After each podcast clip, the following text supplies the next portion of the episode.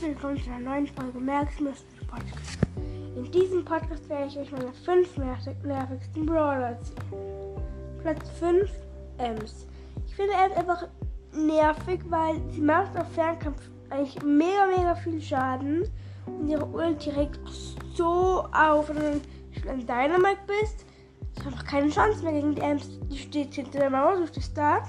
Die steht da ist Dynamite. Hast du keine Chance. Mehr kann man dazu nicht sagen. Platz 4, Sprout. Sprout ist einfach nervig, weil seine Schüsse trifft, mache ich immer. Ich immer. Seine Ulti, die Wand ist auch voll nervig im Brawlball. Wenn kein Tor schießen will, Sprout doch noch die Wand hin. Kann kein Tor mehr schießen. Juhu. Platz 3, Mortis. Ich finde ich find einfach, Mortis einfach nervig, weil er macht nicht so viel Schaden, der ist einfach einen durch. Wenn du zum Beispiel Frank bist, triffst du nie, triffst, triffst du als Frank nie den Mortis.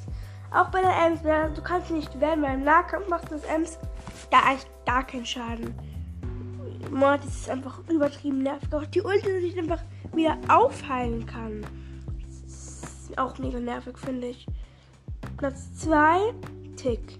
Finde Tick einfach nervig, weil er kann einen so hart zuspammen man hat einfach keine Chance. Dann auch die Ulti. Dann kriegt sie eh leicht down, aber wenn man sie mal nicht down kriegt, das Piper oder so, ja, dann ist man verloren. Das Piper kriegt man so, dann kann man nicht down. Und die machen auch so übertrieben Schaden. Da kommt einfach nicht weg, das Piper.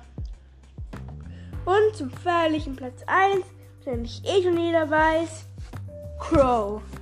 Crow ist einfach mega, mega nervig weil ja, weil zum, weil auch diese Schüsse des Vergiften ist einfach so so nervig, wirklich. Das, man macht nicht so viel Schaden, aber es ist einfach nervig.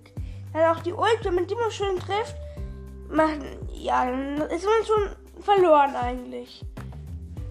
Und auch mit auch mit dem Verlangsamen und so, also ja, übertrieben nervig. Das waren meine fünf nervigsten Brawler. Und ja, tschüss.